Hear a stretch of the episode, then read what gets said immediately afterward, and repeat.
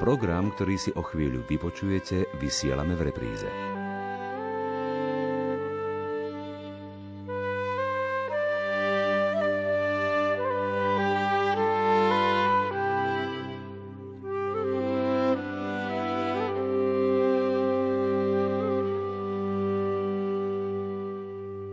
Prajeme vám požehnanú nedeľu, milí priatelia.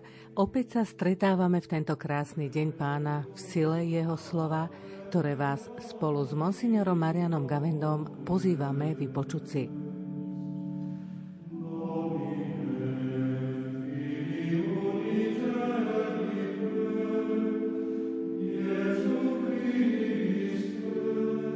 Čítanie zo svätého Evanielia podľa Lukáša. Ježiš v nazareckej synagóge začal hovoriť Dnes sa splnilo toto písmo, ktoré ste práve počuli. Všetci mu prisviečali a divili sa milým slovám, čo vychádzali z jeho úst a hovorili Vari to nie je Jozefov syn? On im vravel Ak iste mi pripomeniete príslovie Lekár, lieč sám seba. Počuli sme, čo všetko sa stalo v Kafarnaume. Urob to aj tu, vo svojej vlasti. A dodal, veru hovorím vám, ani jeden prorok nie je vzácný vo svojej vlasti. Ale vravím vám pravdu, mnoho vdov bolo v Izraeli za dní Eliáša, keď sa zavrelo nebo na tri roky a šesť mesiacov a nastal veľký hlad po celej krajine. A ani k jednej z nich nebol poslaný Eliáš, iba k onej vdove do Sarepty v Sidone – a mnoho malomocných bolo v Izraeli za proroka Elizea a ani jeden z nich nebol očistený, iba sírčan Náman. Keď to počuli, všetkých v synagóge zachvátil hnev. Vstali, vyhnali ho z mesta a viedli ho až na zráz vrchu, na ktorom bolo ich mesto postavené a odtiaľ ho chceli zhodiť. Ale on prešiel pomedzi nich a odišiel.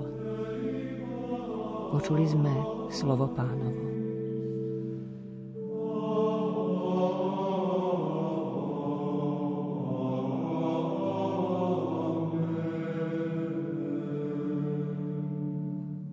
Evangelista Lukáš pokračuje udalosťami, ktoré nasledovali po udalostiach z minulej nedele, ako sme počuli, keď Ježiš hovorí, že a teraz sa splnilo písmo, ktoré on im prečítal, ak si to pamätáme z minulej nedele.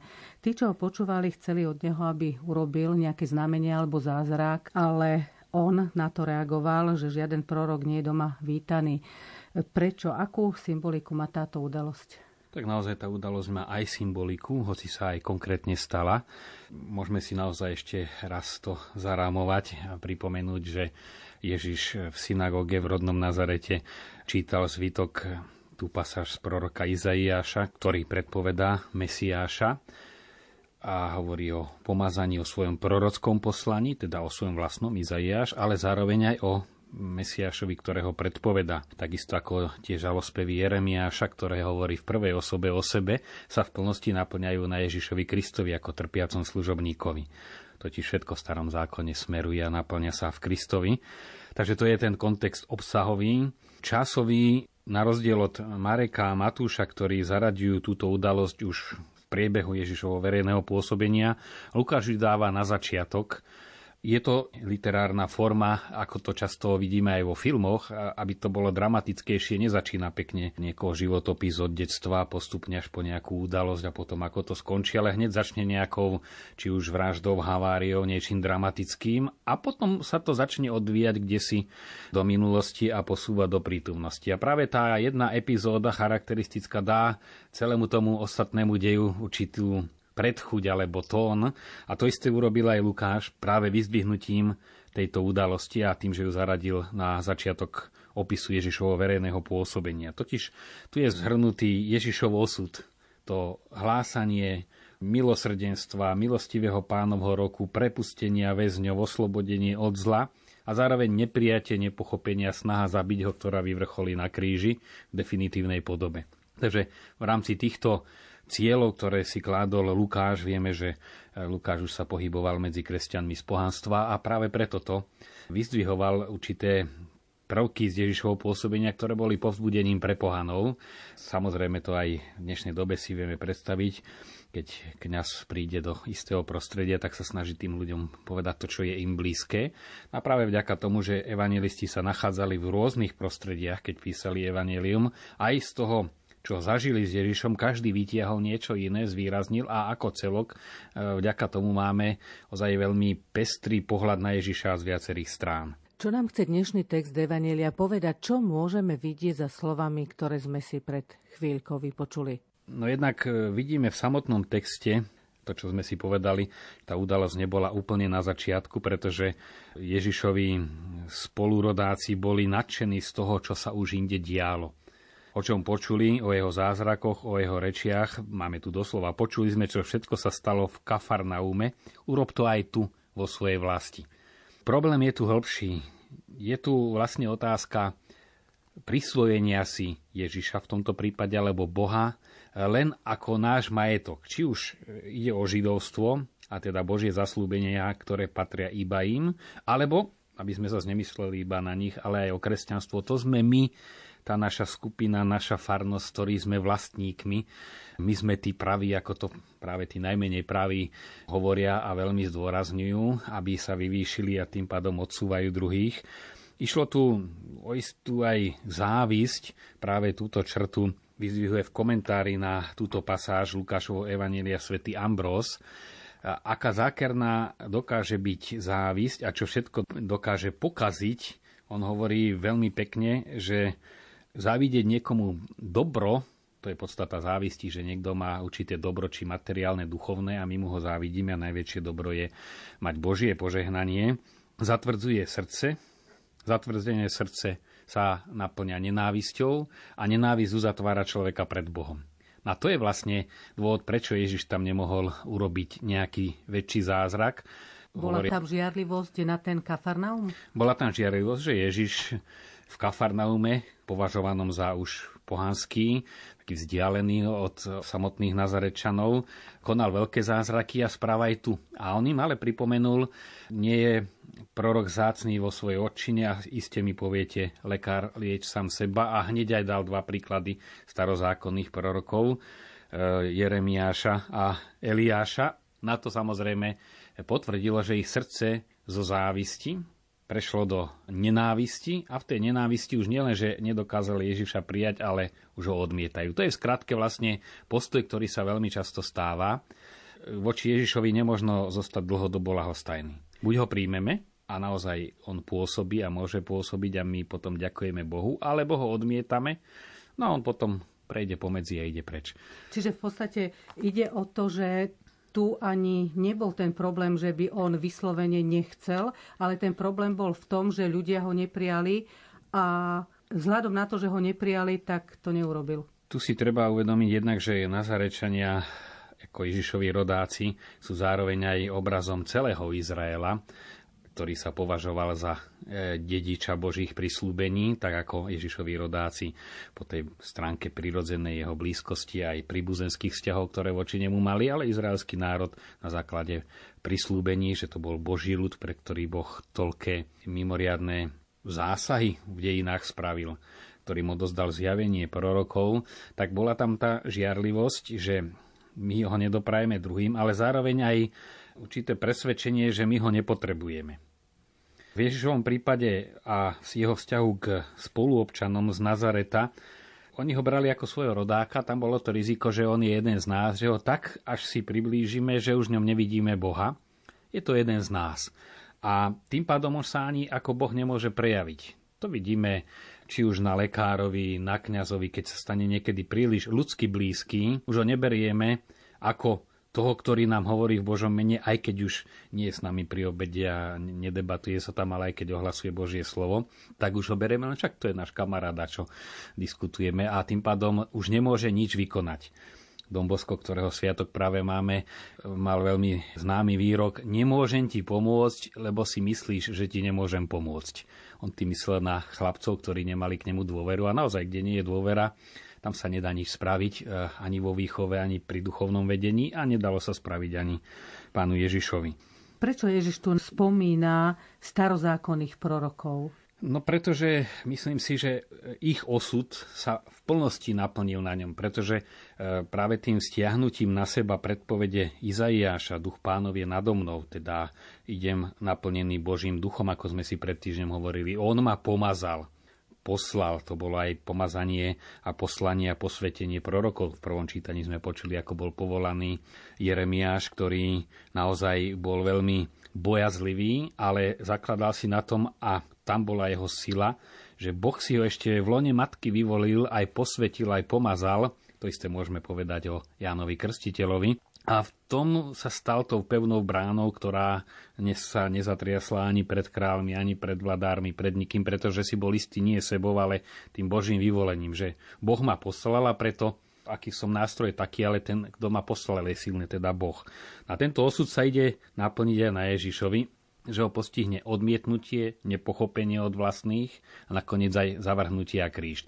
Ten predobraz kríža je vlastne v tej snahe Ježiša zhodiť e, zo skaly, na ktorej stálo ich mesto, proste zahubiť ho a vyvrcholí to na kríži, kde sa to v skutočnosti aj stane. Tu už si môžeme povedať, že práve to, že Ježiš prešiel pomedzi tých, ktorí ho chceli zahubiť, je už predobrazom zmrtvých stania. Aj on vo chvíli, keď Naozaj sa zdalo, že tá zloba nad ním výťazí, vtedy pokojne ju prekonala, prišiel k otcovi a výťazne stal z robu, tu na prešiel a pokojne išiel plniť ďalej svoje poslanie. No a potom v istom zmysle tí, ktorí odmietali starozákonných prorokov, veď pán Ježiš hovorí, sám ste potomkami tých, ktorí zabíjali prorokov, sú v istom zmysle predobrazom farizejov a zákonníkov, ktorí sa v Ježišových časoch považovali za tých interpretov a ochrancov Božieho zjavenia. Oni sa považovali za tých najpravejších, najvernejších a tiež e, mali spoločné s tými, čo odmietali prorokov, to, že si mysleli, my patríme k vyvolenému ľudu, my zachovávame predpisy a preto my sme tí praví a keď im prorok niečo vyčítal, tak aby ho nemuseli posluchnúť, tak sa ho zbavili. A to isté sa snažili aj spraviť s Ježišom. Vieme, že cez celé Evanielia, kde len mohli, prvne Ježiš prehovoril, v sobotu už číhali, aby ho mohli obžalovať. E, tých udalostí máme veľmi veľa. No a to je vlastne osud prorokov, ktorý ho sprevádzal. A jadro toho problému je stále to isté. Zakladať si na formálnej príslušnosti, či už k starozákonnému židovskému národu, myslím po stránke náboženskej, nie etnickej. A v našom prípade patrím do cirkvi, chodím do kostola. Čo mi má kto čo vyčítať? Ono to, radšej aj keď kázeň počujeme to, tak dobre tak myslíte, ako dobre to na tých druhých platí. Aj to ľudia povedia, keby to ten a ten počul, ten by to mal počuť. Veľmi často to aj kňazovi rovno povedia, ale málo kto si povie, ale ste mi to utrafili a pomenovali, lebo človek si myslí, no ja patrím už medzi tých lepších. Nazarečania neprijali Ježiša práve preto, že im bol blízky. Nestáva sa to aj dnes, že my neprijímame ľudí, ktorí nám majú niečo povedať len preto, že sú naši?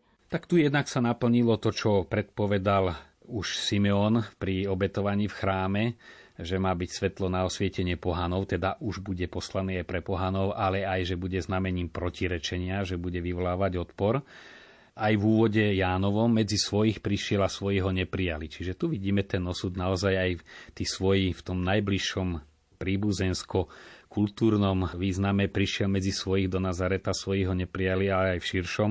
A to skutočne hrozí. A je to asi taká slovanská črta, lebo som si to všimol, že už aj v ruskej literatúre to obrodenecké hnutie kritizovalo to pokolonkovanie sa cudzím vzorom, keď to bolo francúzske, keď to bol francúz, hlavne v starom Rusku, cárskom to bola francúzska kultúra. To rábsko je preklanianie, to poklonkovanie sa. A myslím, že to máme aj my v krvi, som si to uvedomoval pri reakciách napríklad ešte za totality, keď, ja neviem, knihu napísal Jean Dubois, to bol trhák. Prepašovali sme to z Maďarska v Ríme, v Slovenskom ústave to vyšlo, francúzsky autor a proste bola to úžasná kniha, aktuálna. A keď sme sa dozvedeli, že to Jean Dubois znamená po francúzsky Jan z horia, že to drevorúbač Jan Beňo napríklad napísal, zrazu to bola zlá kniha, lebo to jeden z nás napísal a ten má aj svoje chyby, toho poznáme, tak už to nemôže byť dobre. Preto aj nemáme veľké osobnosti, pretože ich takto my likvidujeme vo vlastných očiach aby som poukázal na kardinála Korca.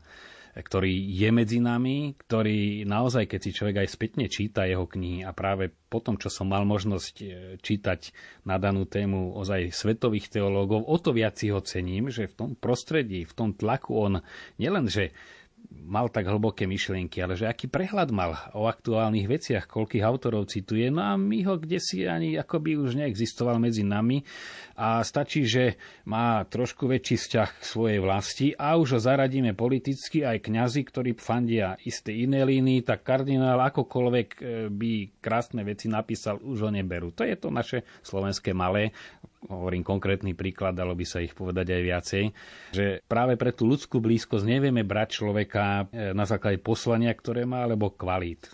Ja som to v Ríme aj medzi Čechmi a Slovákmi pozoroval, som nepomúčenie teda bol v zmiešanej komunite, že už aj česká mentalita v tomto smere bola značne iná. Povedali, dobre, je je, ale to je rektor. To je dôležité. Alebo to je predstavenia, nie jeho chyby, ale funkcia, ktorú má. Tu držme, lebo po ňom príde ďalší, a keď my zbúrame vôbec povedomie biskupa alebo kardinála pre jeho nejaké chyby, ktoré každý má, zotrieme, no tak nebudeme mať nikoho. A my Slováci sme len vyťahovali chyby na tých svojich a on má takú, s tým sa nebavíme, ten má inú, s tým sa nebavíme, na človek už by sa ani sám so sebou nemohol baviť, lebo aj, aj on ich má.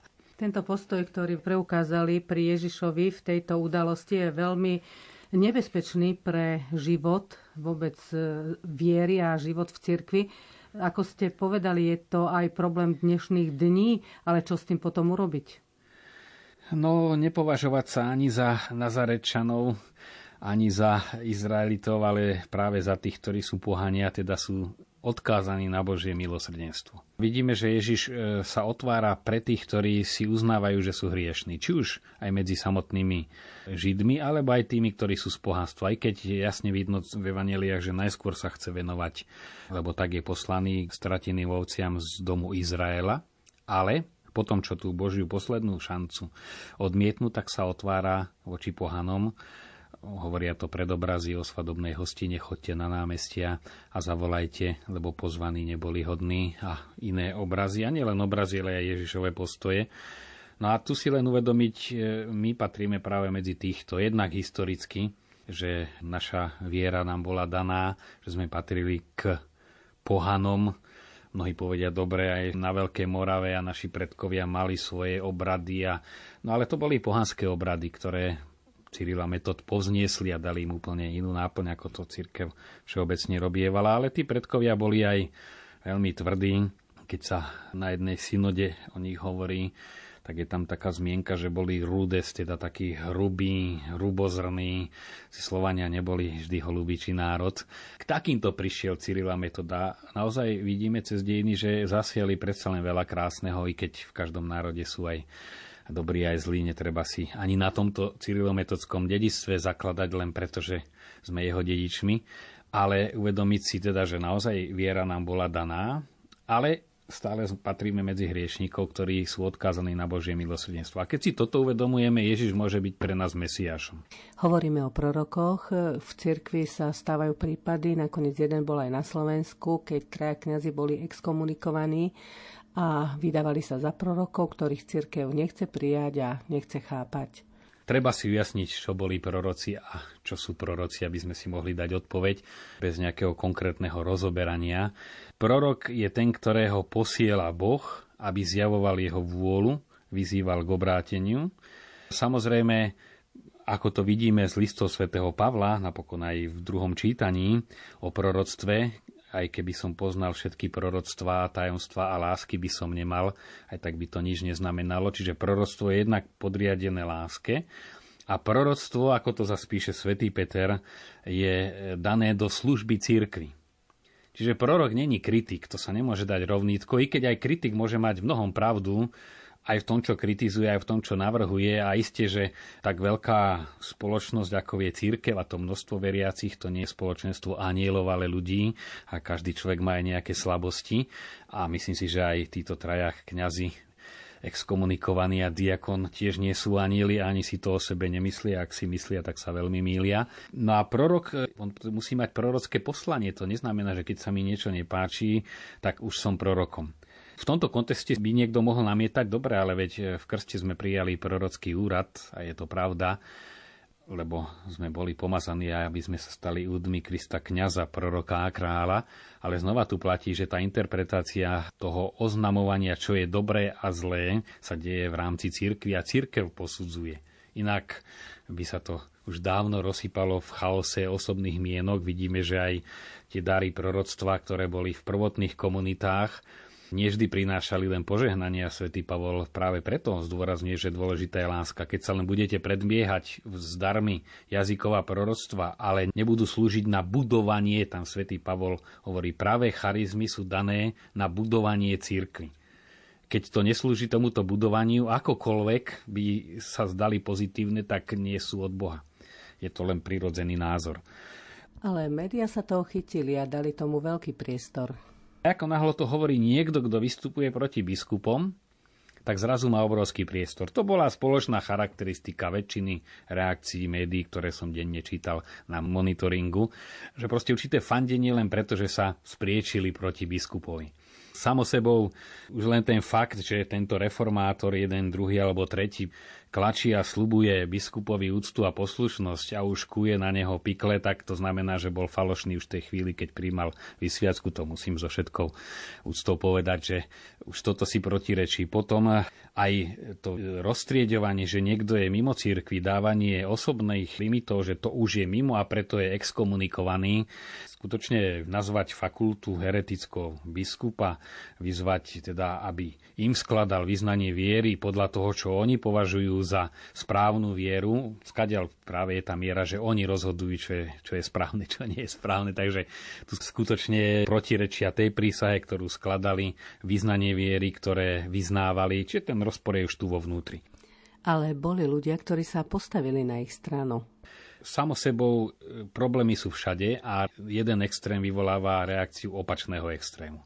A je to cez celé dejiny cirkvi, že určitý liberalizmus, morálny, tým myslím nie ekonomický, určité zvlažnenie viery vyvoláva opačnú protireakciu, aby sa to vyvažovalo. Samozrejme, aj v rámci toho zdravého života cirkvi a mystického tela je tu určitá vyváženosť. Sú reholníci, ktorí sa obetavo modlia a e, vlastne tá modlitba oživuje celé mystické telo, iní viacej pracujú. Čiže to je fungovanie mystického tela. A naozaj, ako nám to rektor v Ríme hovorieval, církev je úžasne, má úžasne široké objatie, lebo ozaj zahrňa ako tá sieť všetky druhy rýb. E, no a potom už sa dá ísť trochu doprava, trochu doľava ešte v rámci normy a potom už je to vybočenie príliš doprava alebo príliš doľava. Tu samo sebou trošku porozumenia možno, by sa dalo dať, že skutočne niektorí sa boja, kam tá církev smeruje, keď pozorujú to zvlažnenie, to vyprchávanie viery, vyprázdňovanie kostolov, zanechávanie sviatostí, že aj kňazi neraz sa venujú všeličomu možnému, ale je to len na tej rovine filantropickej výlety, akcie, koncerty, ale nie spovedania, sviatostný život. Isté, to sú všetko javy negatívne, ale reagovať úplne extrémne, že nazvať ich všetkými služobníkmi diabla a my sme tí praví, to nikdy v cirkvi neprinieslo požehnanie.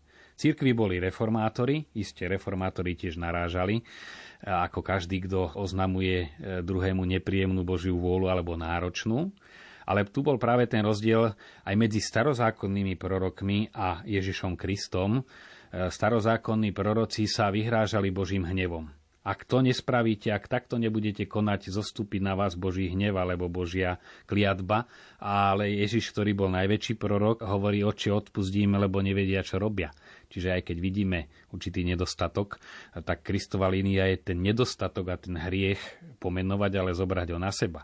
A takto to on riešil. No a samozrejme, toto všetko e, v cirkvi určitý obrodný proces je, ale vyčleniť sa z nej samo sebou znamená, že tú církev nemôžno reformovať, keď sa z nej človek sám vyčlení a ju odmietne ako takú. Oni povedia, síce tu by mohli namietať, že ale oni nie ako takú, ale len to, čo nevyhovuje ich predstavám. No ale to je norma, ktorú si robí človek sám zo seba, to je typický subjektivizmus, ale samo sebou charakteristický práve pre mentalitu, ktorá je proti Bohu, lebo človek so svojím subjektívnym názorom sa stavia nad Boha a jeho církev. Ešte jedna otázočka doplňujúca k tomuto. Oni sa vyjadrili, že keď im pápež neodpovie na ich list a na zriadenie komunity, ktorú chcú, aby prijal, že tým pádom to budú považovať za súhlas jeho. Vôbec to v cirkvi takto môže existovať? No v žiadnom prípade, veď je veľa spoločenstiev a naozaj som sa rozprával s fokuláridmi, je to už známe svetové hnutie, že ten proces schvalovania iste sa hromadili celé stohy kritiky aj na túto novú formu prežívania viery, ale tam je proces najskôr diecezný, sa to musí ujať, musí to prinášať nejaké ovocie. Potom prechádza až, keď to naozaj už funguje v rámci diecezy, čiže schvaluje najskôr biskup, nikdy nie je rovno pápež až potom sa dostáva na kongregáciu a nie pápežovi. To posudzuje kongregácia pre reholníkov a inštitúty zasveteného života a až tá, keď tu ide o reholu celosvetového rozsahu a dosahu, tak ju schvaluje jej stanovy pápež a nie, že si niekde v Číne traja chlapci niečo zmyslia a pápež musí hneď im to schváliť. Čiže je to zavádzajúca informácia, respektíve veľká naivita, nevedomosť. Ja si myslím, že no ale tu by som išiel ponad naivitu, že skutočne to je čosi v hlbšom zmysle, je to robenie si normy zo seba samého. A v tom je to nebezpečné. To boli farizei, ktorým sa Ježiš nezmestil do ich šablóny, tak ho exkomunikovali. Ježiša stále exkomunikovali. Pretože presahoval to, čo oni mali nalinkované, aký musí byť Mesiáš. Preto odmietli Ježiša Krista, lebo nesplňali ich predstavy Mesiáša. No, tak niekomu súčasná církev nesplňa ich predstavy, no tak ju exkomunikujú. Vráťme sa teraz k Evanieliu. Čo si môžeme z tohto textu, ktorý sme čítali, počuli a nakoniec o ktorom hovoríte, vziať do toho bežného denného života? No jednak to vedomie, že Ježišovi záleží na všetkých a najmä na hriešných. Teda jednak je to postoj pri posudzovaní druhých. Čím je niekto hriešnejší, tým je viac náš. To také triedenie, to je veriaci a to je neveriaci, to je dobrý alebo zlý, je nesprávne. Tu ešte poviem takú anekdotku ktorá to vystihuje. Som sa ešte ako hovorca ocitol v ťažkej situácii, keď pár mesiacov po poslednej návšteve Jana Pavla II. na Slovensku, teda vo februári 2004 bola tá ďakovná púť, ktorá sa robí vždy aj pri iných návštevách, kam idú aj tí, ktorí pozývali, teda ústavní činitelia za vládu a potom biskupy a veriaci za církev miestnu. No a tu zrazu vznikla veľká polemika, lebo kto si povedal, nejaký politik, že biskupy by nemali cestovať v tom istom lietadle s prezidentom, pretože on si z toho robí kampaň, on je taký, onaký. No a začalo triedenie, kto patrí do Vatikánu, kto nepatrí. No ja som vtedy rozťal tú dilemu tým, že som povedal, pozrite sa, Ježiš Kristus nezomrel za kresťanov, lebo tie ešte neexistovali, on zomrel za hriešnikov. Církev teraz pokračuje v Kristovom poslaní, čiže čím je človek viac hriešnik, tým sa má vo Vatikáne viac cítiť ako doma. No už nech si potom oni triedili, že kto je viac hriešnik, kto je menej hriešnik, ale toto je dôležité, že naozaj my môžeme objektívne povedať, ten a ten robí to a to zlé, alebo je preniknutý zlobou, ale hneď si vedomiť, práve preto Bohu na ňom záleží a nie práve preto ho odpisujeme. Čiže voči druhým si nastaví takto kritéria aj tí, ktorí nám idú na nervy. Bohu práve na nich záleží. A na tých aj naj, najtvrdších, najhrubších ľuďoch Boh aj za nich zomrel. No a na seba takisto si uvedomiť nie príslušnosť, nie ani to, že sa ráno, večer pomodlím nejaké modlitby, ešte nie sú garanciou. Je to len Božie milosrdenstvo znova Dombosko, ktorého máme sviatok, povedal jeden výrok, ktorý ma až ohromil, keď v istom kontexte povedal, viete, ale aj zbožní ľudia vedia byť zlí a veľmi zbožní ľudia vedia byť veľmi zlí. Čiže ešte zbožnosť neznamená dobrotu. Tak len Boh je dobrý. Je to veľká výzva pre nás všetkých a preto v sile slova toho Božieho konajme aj počas nasledujúcich dní. Na stretnutie s vami o týždeň sa tešia tvorcovia tejto relácie. Otec Marian Gavenda, Eva Žilineková, Matúš Brila a Anna Brilová. Prajeme vám požehnanú nedeľu.